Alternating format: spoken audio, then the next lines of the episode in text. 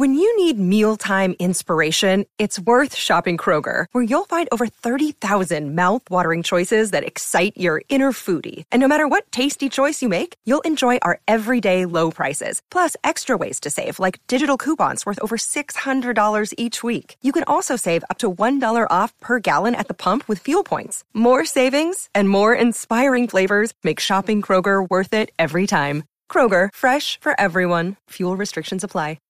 Hi, and welcome to Deep Leadership. I'm your host, Jon Rennie. Well, I hope all is well with you today. It is Friday morning, and I'm drinking a hot cup of Bottom Gun coffee from my friends at bottomguncoffee.com as I record this episode.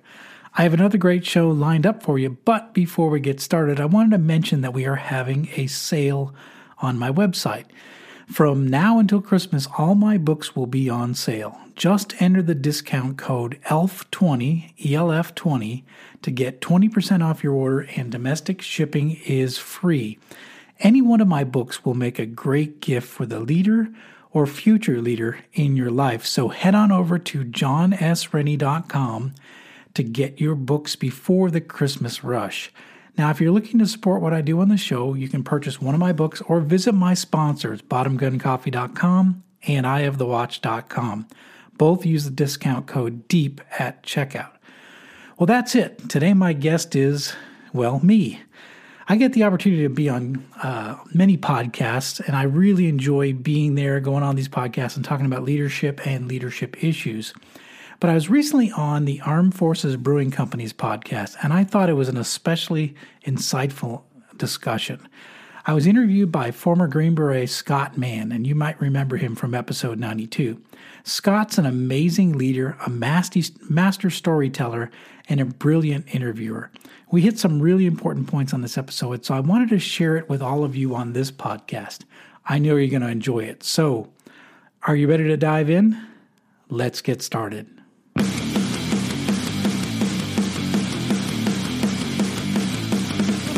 Welcome to Deep Leadership. Leadership is a people business. That's the philosophy of your podcast host, Jon Rennie. As a former Cold War submarine officer who spent 20 plus years leading businesses in corporate America before starting his own manufacturing business, he knows that leadership matters. Leadership matters. Are you ready for some real world actionable advice from Jon as well as his expert guests? I'm ready. I'm ready. I'm ready. The show starts right now.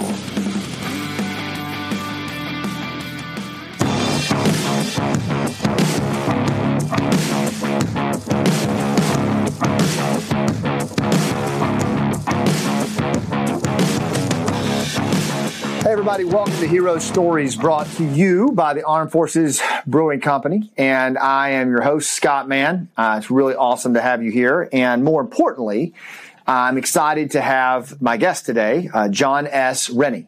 Uh, Jon is a range of things. He's a business leader. He's a best-selling author. Uh, he's a speaker and he's a podcaster. Um, Jon is also the founder uh, and president of, of uh, uh, excuse me, the co-founder, the, the, the president, uh, and the CEO of, of Peak Demand Inc. And, uh, you know, Jon has managed a range of other companies uh, in his life. And I think one of the things that's most prolific and that I can't wait to dig into today because it's going to tie into all the other business acumen that he has and what he teaches. Uh, Jon's a, he is a uh, he is a former U.S. Uh, nuclear submarine officer who made seven deployments at the end of the Cold War. Like damn. You know that's astounding man. And uh, it's such an honor to have you on jon. Thanks for being with us and thanks for all that you've done for the nation. Hey thanks scott. Nice nice to have you know nice to be here nice to meet you and glad to be on the show. Yeah. So you know i i think i think it would be cool to take two different angles here. I think first of all i want to get to life I'm fascinated by. I want to get to life. I, I, grew up with Tom Clancy and, you know, just his work and, and to meet somebody like yourself who really lived what he wrote about. I'd love, I want to get to that. I know, I know that our, our listeners and our viewers want to get to that story as well, but I think it's equally fascinating. Let's start with your backstory. Um, tell us a little bit about yourself and, and what led you into, uh, the life of a submariner. Yeah, um, I'm kind of one of those crazy guys that always wanted to be on a submarine. So I had a, a two. My both my grandfathers served World War II. One was uh, Army, one was Navy, and um, you know, I was kind of fascinated by their stories, and I was that curious kid, always asking about you know what they did, what their experiences were, and for some reason, I got on the idea of studying about World War II submarine um, uh, both uh, submarines and their skippers, their crews, and some of the amazing things they did in World War II, and how they, you know, really in some cases turned the tide of war just by having that, you know, that fleet of submarines out there doing these daring uh, missions. And it was just something that I thought was amazing. It was like underwater warfare, this, this idea of stealth, sneaking up on your enemy, uh, you know, protecting sea lanes. I mean, this whole thing was fascinating to me. And of course, uh, as you mentioned, Tom Clancy. This was the Cold War was in full swing. Reagan was president. I, I, was like, let's go. I want to go. I want to go out there. I want to go play cat and mouse with Soviet submarines. This is what I wanted to do. And, um, but was one of those things like, how do you become a submarine officer? I have no idea. Right. So I had to figure out that you had to go to college. You had to study something technical. I studied mechanical engineering.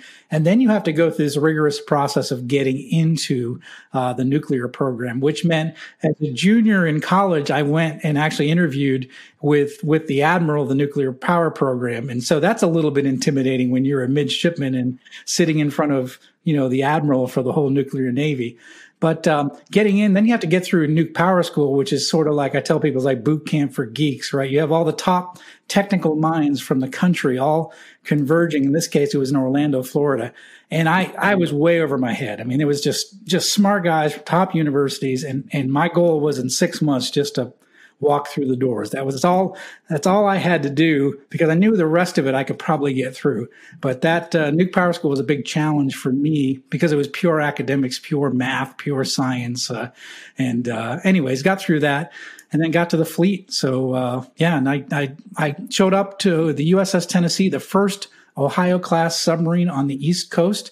We had the Trident 2D5 missile, a brand new missile and we had a brand new boat with brand new missiles. So we made a lot of deployments. So I was uh, at sea. I spent all total two years of my life actually under the ocean. So just to give you some perspective. So, man, that's astounding, Jon. And and I and I love the fact that you know I I, I do a lot of these interviews with veterans from all branches and, and walks of life, and and it's always cool to talk to a guy like yourself because you know I was a as a former Green Beret people ask me how I got into that. And I tell you, like, I knew at 14 years old, that's what I wanted to do. I met a Green Beret in a soda shop and the guy changed my life. And, and, and, and I, I look at a lot of the young people out there who they, they think about a career in the military. They think about, you know, pursuing something as, as radically challenging as what you did or being a Navy SEAL. And, you know, they think, okay, but I could never do that. And, and I could never pull that off but yet you did. What would you say to that young person who's thinking about that right now, wondering if they've got what it takes? You know, I, I actually wrote about it in my, my uh, latest book is, is like I said, having a no escape mindset, which is, you know, ignoring plan B, right? Going for plan A and not having plan B. So on the submarine, we always said that the number of surfaces has to equal the number of dives right? So you always had to get to the surface. There was a, there was a, that was the mindset, right? The failure was not an option. And so that kind of mindset I took into really getting through nuke power school. I didn't have a plan B. So you know, it was, it was the idea of doing whatever it took. And then I had to learn some systems, some methods to be able to, you know, get through the tests. I mean, I would imagine the story is similar for anyone doing some physical things like going through BUD/S or what have you, or, you know, the training that you went through. It's just this mindset like, I am not going to fail out of this thing. There is no, see, I, my worry was that I was going to fail out of nuke power school and then be put on some reserve frigate out of Norfolk and, you know, just not have the career that I wanted. So I said, this is not, I'm going to do whatever it takes to get through this. And I think we can get through a lot in our lives if we have that mindset that we are not going to, uh, we're not going to take no. We're going to just, there is no plan B. We're, we're going to follow plan A. Yeah. I agree with that, and it's just you know it's it's really about being unreasonable, isn't it? I yeah, mean, unreasonable in the pursuit of one's dream. Absolutely. Yeah, absolutely. absolutely. Yeah. Yeah. I, lo- I love that. The other thing I, I, okay, so something else that you do that I think is super cool and, and I talk to veterans about a lot is, is you take the metaphors from life in the Navy, mm. particularly in a submarine, and you translate it through storytelling into business practices. Now we're going to get to that. I don't want to, I, but but I love the way you do it.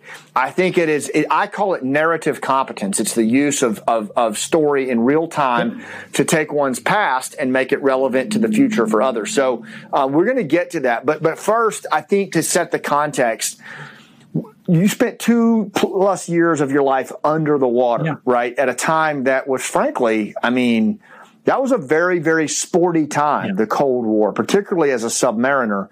What take us through kind of a day in the life of that, Jon? What what was that like? You know, um, in terms of the context, what was a you know what was a day like under the water like that, playing those you know deadly cat and mouse games with the Soviet bear? What was that like for you, and what did you take away from it primarily as a leader?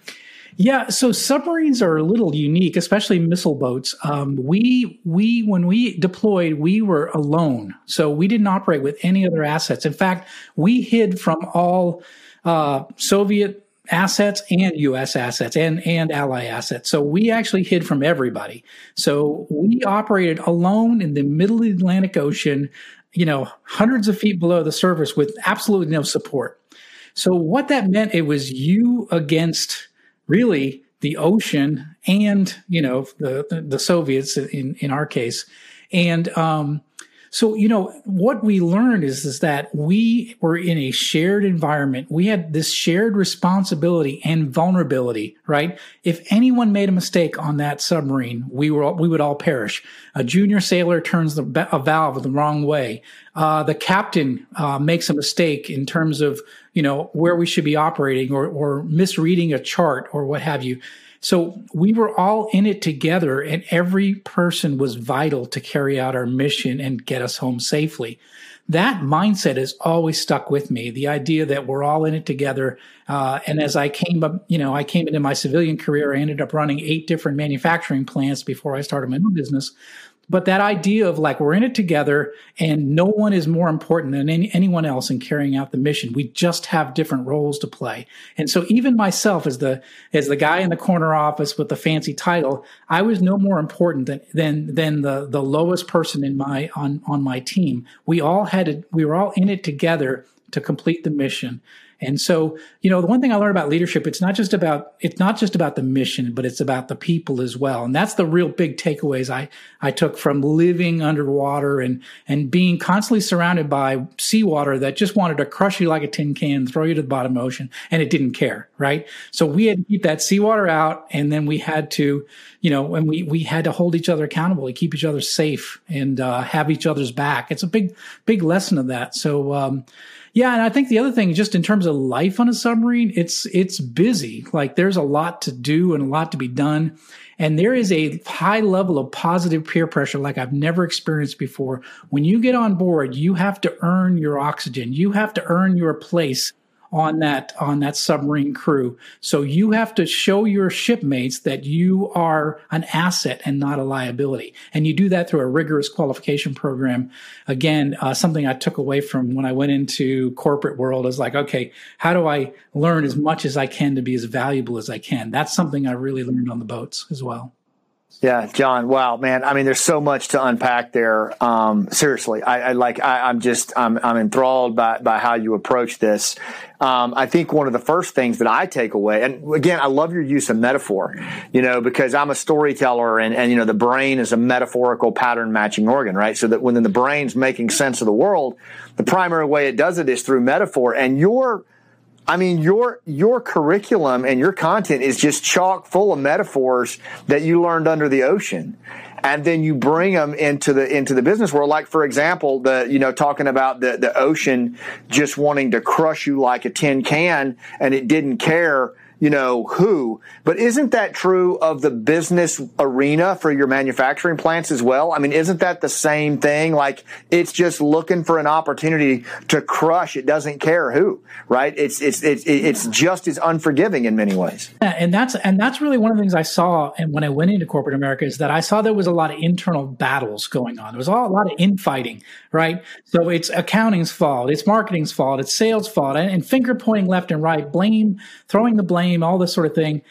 And one of the things when I when I took over a business, I always reminded people that the enemy is outside the four walls, right? We you we are not, you know, we are family inside the four walls. The enemy, which is maybe your competition, maybe it's uh uh, in some cases, it might be a senior manager. You're trying to get uh, approval for some capital for some, you know, Im- you know, improved equipment or what have you. But the enemy is not inside those four walls; it's outside the four walls. And and so, yeah, I've always tried to push that idea that, and and it came from you know being on a submarine, having that experience where you were just under pressure all the time, and um, yeah, and I keep trying to reiterate when I come into a business that it's on, you know, the enemy's on the outside. But the other thing is you you you nailed it, which is storytelling, and I think that's a really big part of the way the way people learn and that's the way I like to lead too, is using analogies and stories to help illustrate points. And uh, my latest book is just filled with sea stories. And you know, in the Navy, that's that's a thing. You know, sea stories are like a big deal. Like you know, uh, and and we spend hours on watch telling sea stories to each other. And so this book is just filled with sea stories, just for that same reason. It's a great way to learn an idea or a topic. We'll be right back after a quick word from our sponsors. One ping only, please.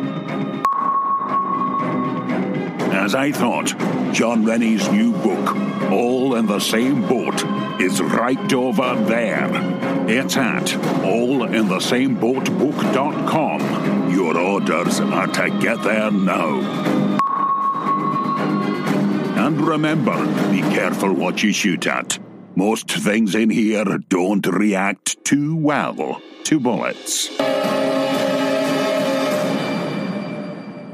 Is your boss a jerk? I understand you're in the hospital, but I'm going to need you to come in today.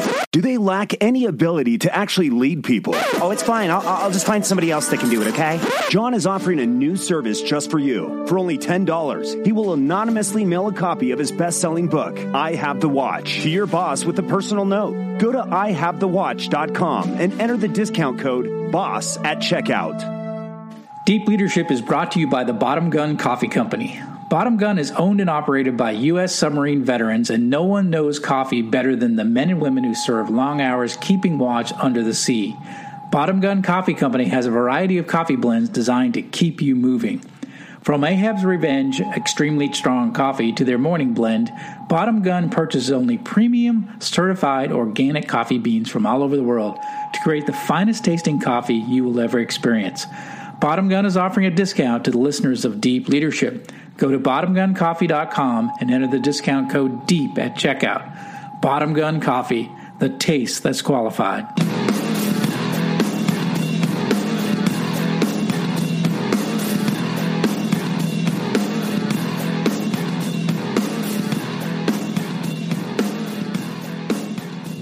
Yeah, and to that end, you have two books out. Um, um, I have the watch and all in the same boat. And again, I'm just I'm looking at how you bring every one of these metaphors, which are, by the way, life and death metaphors. Yeah. You know, like everything that you dealt with, like you said, one valve gets turned the wrong way, and it and it changes the the stakes for everybody. Um, you know, one of the things, Jon, that I'd like to explore a little bit more a little deeper. See what I just did there? I love it. Uh, you know, is is you know, I I categorize when I think about the business environment. Um, in my time as a Green Beret, you know, I, I call it the churn, and it's it is this environment of of the human terrain where you have this triple D effect of distraction and distrust and disengagement. And I and I was fascinated to see that you also highlight um, the challenges of, of engagement that, that's happening right now in companies around the world and businesses around the world that, that we have an, an, issue with engagement. Uh, in this time of the great resignation as it's being called where you know talent is moving away from businesses can you talk a little bit about engagement and kind of what you see going on right now in, in the in the business world yeah. uh, from your experience? yeah absolutely. Yeah there's a big problem right now and that is that uh, there's a major amount of disengagement in the workforce. You mentioned it. It's about 70% of employees are disengaged, and that's been the same thing for a long period of time, and um, and it hasn't changed much. And we spent we've spent millions and millions of dollars to increase engagement, but it hasn't really changed much. And the reason being is that our leaders are disengaged. And if you think about it, so leadership is kind of simple, right? It's about motivating a group of people to accomplish a difficult task, right? That's, that's really when you boil it right down, that's what leadership is. Well, we, we promote people into management, right? And they forget about the people, the motiva- motivation and the goal, right? Instead, they go in their office and they work on emails. They go to, they go to conference calls. They go to, they sit in meetings. They never get out to see their people. And so the people don't know what the mission is. They, they, they, they lack any motivation because they have no interaction with their boss. And the boss doesn't even know who their people, don't know their first name. They don't know how they you know how, how, they're motivated. So one of the lessons i learned on the submarine was we spent hours on watch together. We knew each other intimately right? I knew every story of every sailor that worked for me right? I knew i knew what they were allergic to. I knew how many ex-girlfriends they had. I knew you know uh, i knew way too much about every one of these sailors right? And so but but then i knew i knew what motivated them and and and they knew me right? They knew that i was an authentic person that had stories as well. And i i wasn't perfect right And um, and I think that's the that's the thing that's really missing is that leaders connecting with people and treating them like people and having a relationship with them and knowing, you know, knowing what motivates them. And because I think part of the problem is a lot of people are plugged in the wrong job, and so a lot of things I do in leadership is just sort of unplugging people when in the wrong job and finding out which which role fits them better and what what you know what are their hopes dreams aspirations? Can i plug that person in a job that does that in their personal life, but also adds value to the business. And if you can do that, it's it's it's really magic. But I think the problem is that too many of our leaders are doers and they're not getting out of their office and actually interacting with people and reminding them of the mission and motiv- motivating them towards that mission. I think I think it gets lost in the busyness of life. Yeah, no, I agree with you. I, agree 100%. I do a lot of work in the corporate realm, and I'm astounded, frankly, by the number of very, very senior leaders, even at the. C suite level, who um, they are so disconnected from their people. And then, you know, Jon, look, you add to it what we've gone through with COVID. Um, and, and whether you subscribe to it or not, whether you agree with it or not, you know, social distancing as a primary approach to a way of dealing with right, this pandemic. Right um, I was just interviewing uh, Ivan Tyrrell, uh, who's a psychiatrist that wrote the book The Human Givens, and he said that you know there's a certain level of madness. Yeah. That descends on us when we isolate yeah. from each other. So, you know, you already had that 70% disengagement, yeah. right? And then you add this isolation yeah. that goes with it, this remote work, and I, and I'm really worried about the levels of connection that um, leaders have with their people. And then the final thing I'll say, and, I, and I'm interested in your thoughts on this, is you know a lot of people in the corporate world are surprised. I think to hear about the levels of empathy oh, yeah. that most of your military leaders have with their people. I think that because of the movies and because of the way we're portrayed, it is like this non-empathic approach of just suck it up, buttercup. And, and there is that. But at the same token, I don't, I, you know, we're, we're trained to, to really invest in the lives of our people and to be an empathetic witness to what they go through. And I think we need more of that, not less of it in the civilian world.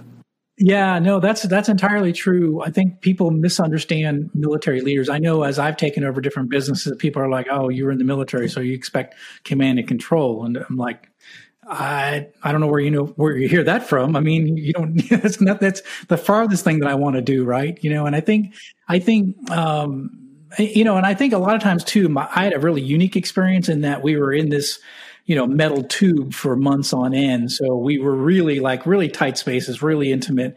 So for me, being knowing my employees deeply is just seems like it's in the DNA. It's natural for me. I don't know if it's empathy or what, but to me, it's common sense. You know, um, I always say that uh, you know people bring our business to life. So I want to I want to be engaged with those people and help them bring that to life. Um, so yeah, so to me, it's it's is it empath- empathy? I think so, but I think it's also common sense. These these, these are your true assets. Like you got to maintain those assets. You need to make sure that they're respected, that they have the tools they need, that they that they know you know the general rules of the game, right? And then you you free them up to to carry out the mission, uh, and let them bring their whole self to work, right? All their passions, all their personalities, and you let it bring it all bring it all to work. And you know, and I know some leaders say that people are messy. And I actually agree with that. People are messy, right? They're going to do weird things. They're going to do strange things. They got hangups and quirks and they've got history and they've got uh, relationships and they got problems. But the other side of the coin is, is that they're amazing. Like if you, if you get an employee on their game and they're really pa- have a passion towards something, they can just they'll they'll they will exceed your expectation. They will do things you never expected. So you know, for me as a leader, it's just trying to get to that level where they're where they feel free enough to to to pursue things with passion and to bring everything to work. And uh, so I think that's part of it. Now, related to COVID, I think this is something that's really interesting that's happening. So during COVID, we sent people home to work from home, and they were given freedom right? They were given, okay, I can sleep in a little bit. Maybe I get on a Zoom call here and there, but I have a lot more freedom. And so now what we're going to say is that we're going to make you go back to the office maybe someday, right? And we're going to take all that freedom away. We're going to make you work nine to five. We're going to, we're going to, uh, you know, we're going to make you sign in, clock in, and we're going to track everything about you. So it was okay for you to be free before, but now you can't be free because you're now in the office. So it'll be interesting to see how many people say, you know what, I'm not going to play that game. I'm going to start my own business or I'm going to go look for something that gives me more freedom. Uh, but I think that's going to be a problem when, when bosses try to go back to the way they led before the pandemic. I think they're going to have a hard time finding people that are willing to be controlled in the way some bosses lead. I think that's a great observation, and, and, frankly, I, you know, I guess maybe I've thought about that around the edges, but I've never thought about it to that degree. That makes a lot of sense, and I think it could help explain, you know, this talent tsunami that we're seeing right now, where people are they yeah. are displacing, uh, and in some cases they don't even know why, but maybe it's what you said they've yeah. gotten a taste of of that autonomy, that agency in their life, and and now they want to pursue it. Um, okay, so let me ask you this: this there was one more metaphor that you used that just really jumped out at me. And again, I, I think it's because I'm so fascinated with the miles that you've run in your life. But um, you, you, you, w- w- tell me why is firefighting on a submarine, which I can't think. I mean, I can think about things yeah. that suck in life. I can't think about anything that sucks much worse than that.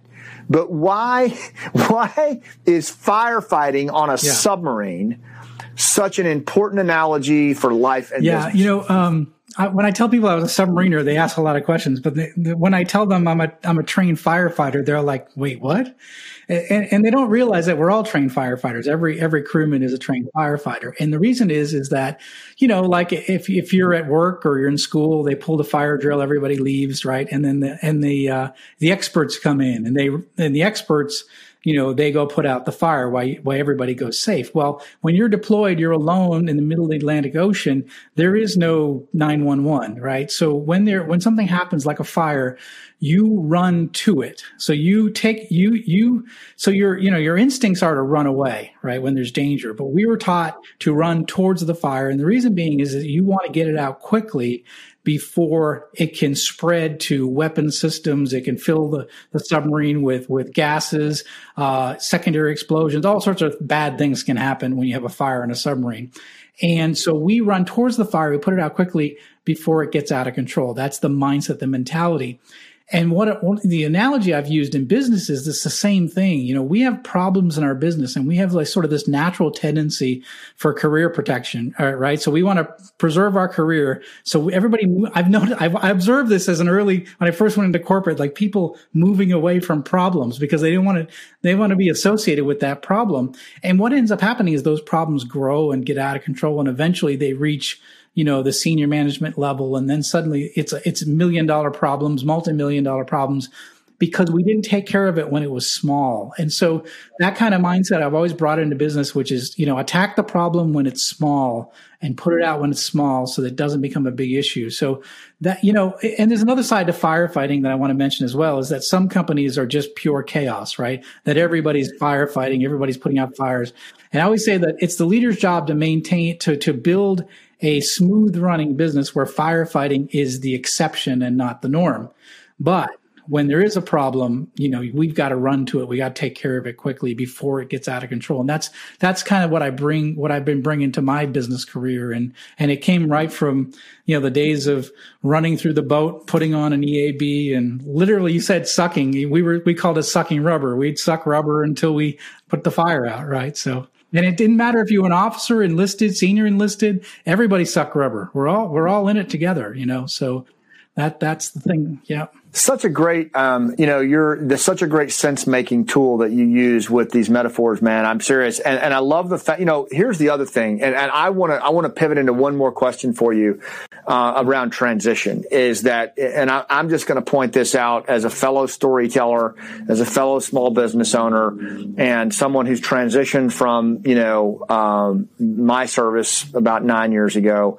Is it's very evident to me that you have taken the time to look at the problem through the lens of the civilian business owner and then bring value from the world you are in to their problem.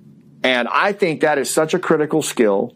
Again, I call it narrative competence. Mm-hmm. It's the ability to use narrative in real time to meet the goals of the other party and then yours. And you do it. I mean, you do it but because you look at the pain of the business owner and then you bring forward your own experiences through narrative to address that pain through what you've learned. And I just think what a great transition skill for veterans who can do that. And that's a skill. You've worked at it. What else would you share with a veteran right now who is maybe one year out from transition or freshly out from the military? They're trying to sort out this new planet that they're on. What, what advice would you share in your journey in transitioning from the Navy uh, to get to where you are today? Yeah, that's a big part of it. Um, is that you know in the military they kind of told you what to do, right? You know, when I showed up to the boat as a young uh, 01, we, a butter bar, right? Uh, they gave me a qual card. They said, "Here, you're a nub," and nub meant you're a non-useful body, and uh, get qualified, right? So that that positive peer pressure was like an environment where I needed to learn as much as I could as quick as I could so that I could add value to the team, right? So when I came into I came into my first job in corporate America was I was a design engineer for a major global company uh, working on product development and they gave me a cubicle and a stapler and I didn't get a computer for 2 months after I, they hired me, right? So so I didn't know what to do and, and and my boss was fired shortly after I was hired and they brought a new boss in and he took a while to get up to speed. I didn't know what to do. So I basically, I just found other engineers that were talented, the skills, and I said, show me what you do. Teach me, teach me what you're doing. Uh, if you go to the shop floor for anything, take me with you. I want to learn. And I just became uh, very similar to what I did in the boat, which is spend time with the experienced people, learn from their experience, learn from their knowledge, so I learned, I tried to get qualified in the, in the civilian world. It was kind of the same mindset, except I didn't have a qual card. I sort of had to make it up on my own and figure out exactly, okay, what does a design engineer do at this company? Cause I don't really know. And my boss just got fired. So I just got to figure it out on my own. But it was that mindset of get qualified, get add value, right? And, um, become someone that is, uh, an asset to the company, not a liability. And I kept doing that. And I volunteered for everything uh, because it was a chance to learn and meet people. And um, I built up a lot, what I call skill stacking. I stacked so many unique skills as a young uh, person coming into corporate America that five years out of the military, they gave me my first manufacturing plant. So five years after coming out as a junior officer, I was leading a manufacturing plant. By the way, never did that before in my life. Never had no idea how to run a manufacturing plant, but they gave me my first plant because they saw that I had so many unique skills and uh, that fit really well with the job. So skill stacking is something that's really, really important. Um, I talk about in my book. Um, uh, the Dilbert cartoonist, what's his name? I forgot his name, but uh, the guy does the Dil- Gilbert car- uh, Dilbert cartoon writes about it. He calls it uh, Scott Adams. Yeah, Scott Adams writes about in his book. He talks about talent stacking. That's how he became a, you know, kind of a really famous cartoonist was he stacked these certain talents on top of each other and he made it makes your you make you yourself really unique and special in the business. So your military experience is part of that that that skill stack. You have grit, right? So if you it doesn't matter what you did in the military, you have grit and perseverance. And that's, that's actually the number one thing I look for when I'm, I'm looking for an employee. Have you done something difficult in your life? Do you have the ability to withstand adversity? That's number one for me. And so you have that as a veteran first and foremost. And that's really an important skill because a lot of people want to give up when things get tough and veterans typically, you know, push through. That's great, man. And such good advice. You know, you were talking about, you know, going to coworkers and asking what they're doing. And, you know, in, in the shoot house, you call it looking for work. Uh, you know, but it's the same thing, right? You don't just stand around, and uh, that's really great. Um, if if folks want to, uh, if they want to find your books or they want to find out more about working with you, Jon, what, what do they do? Yeah, everything's on my website. It's jonsrennie.com. My books are there. My social links are there. I run a podcast called Deep Leadership, which is on all the, you know, podcast channels, but there's links in the, uh, on my website as well. Yeah, I love that, man. And I love the fact that the, the, number one thing you look for is grit. You know, Daniel Coyle in his book, The Little Book of Talent, he says that struggle is a biological imperative. Yeah, 100%. It's a biological necessity. Yeah. And, and I think that, you know, the leaders who embrace that and stand on it, you know, the, the, the, the ones who like embrace their scars are the ones we follow. Um, what have we not talked about today? Uh, Jon, in the realm of leadership or or transition or anything that that we should have talked about that's on your mind that you'd like to share with folks before we close? Yeah, I think just the the bottom line, and, and I mentioned it a little bit, is that uh, you know at the end of the day, leadership is a people business, right? You if if there's no people, you don't need a leader, right? So leading is all about people, and uh, you know we keep hearing these phrases that people are our greatest assets, but I've you know most companies don't really actually do that. But really, truly, they your your people can add tremendous value to the company if they're motivated properly and they have a boss that cares and has their back and uh, and you can do amazing things. So leadership is a people business. And if we remember that, we're going to be much more effective leaders. Yeah, so good, Jon. Listen, man, uh, I can't tell you how cool it is to, to have spent some time with you. I'm fascinated by the miles that you've run and equally as fascinated by how you've translated it into such genuine, generous uh, leadership for the civilian community. I mean, you're bringing stuff that, frankly, the country needs right now. They need guys like you showing us what leadership looks like. So I, I appreciate everything that you're about. Um, I, I think your your leadership approach is, is fantastic, and uh, I, you know I, I hope that you'll come on the podcast again sometime and and chat with us. Absolutely, Scott. It was an honor, and it was great talking with you and uh, talking with everybody out there. So it's uh, great to great to meet you and great to have this conversation. Yeah, right on. And, and thanks to everybody for watching this uh, this episode of, uh, of, Hero Stories, and thanks to Armed Forces Brewing Company for making it happen. I'm your host Scott Mann. Uh, thanks for what you do, and we'll see you around.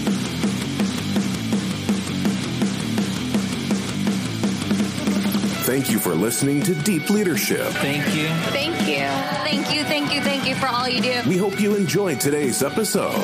For more information and updates, please visit our website at www.deepleadershippodcast.com or jonsrennie.com. Until next time, take care.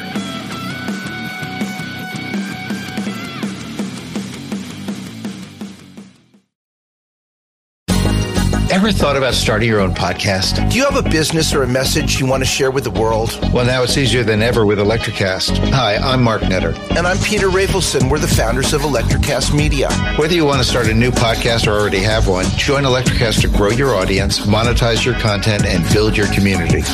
With our simple sign up, you get free promotion, world class analytics, premium ads, and personal support. Go to electrocast.com and join our community today. Electrocast. Transform your influence. Electrocast. Hey guys, it's Miriam Love here, and I want to share something very special with you. Check out my new release, All In, the Spanish remixes, out now on Electrocast Records. And always remember, be love, share love, all love. Available now wherever you listen to music.